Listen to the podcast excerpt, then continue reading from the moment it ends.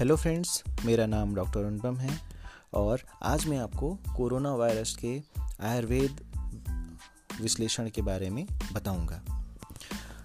दोस्तों, इन दिनों corona virus का कहर भारत के साथ साथ पूरे विश्व में फैला हुआ है। तो उससे आम जनता बहुत डरी भी हुई है, आप लोग भी बहुत डरे हुए होंगे। अपने घरों में सभी लोग कैद हैं लॉकडाउन की वजह से। तो क्या वास्तव में इससे डरने की ज़रूरत है?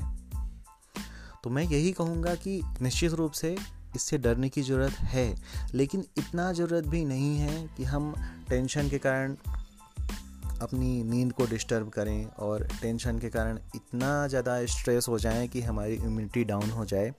क्योंकि आयुर्वेद में भी बोला है, विषादो रोग वर्धना नाम। मतलब विषाद मीन्स किसी भी तरह का स्ट्रेस जो होता है, वो इम्यूनिटी को डाउन करता है।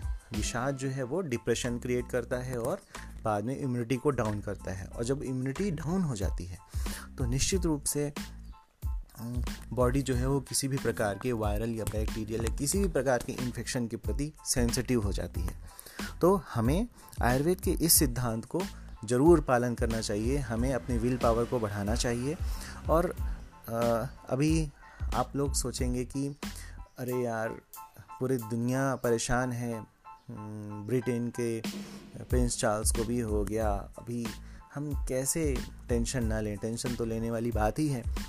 बिल्कुल है लेकिन मैं आपसे ज़रूर कहना चाहूँगा कि आयुर्वेद जो है वो भारत देश की ही उत्पत्ति है।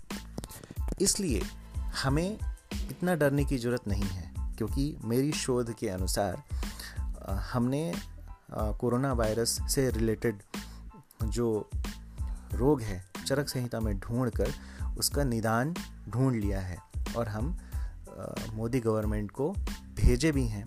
पीएमओ ने, पीएमओ में हमने संपर्क करके उनको मेल किया है। और हम सरकार से अनुरोध कर रहे हैं कि निश्चित रूप से इसे भारत और भारत के साथ साथ नेपाल अन्य देशों में प्रसारित करें, प्रचारित करें और ताकि लोग इस भयानक कोरोना वायरस की व्याधि से मुक्ति पा सकें और बचे भी रह सकें। तो इसमें मैं आपको दोस्तों बताना चाहूँगा कि सबसे पहले हमें क्या क्या करना चाहिए। तो नेक्स्ट एपिसोड में मैं आपको बताऊँगा कि इसके लिए क्या क्या करना चाहिए। बहुत बहुत धन्यवाद।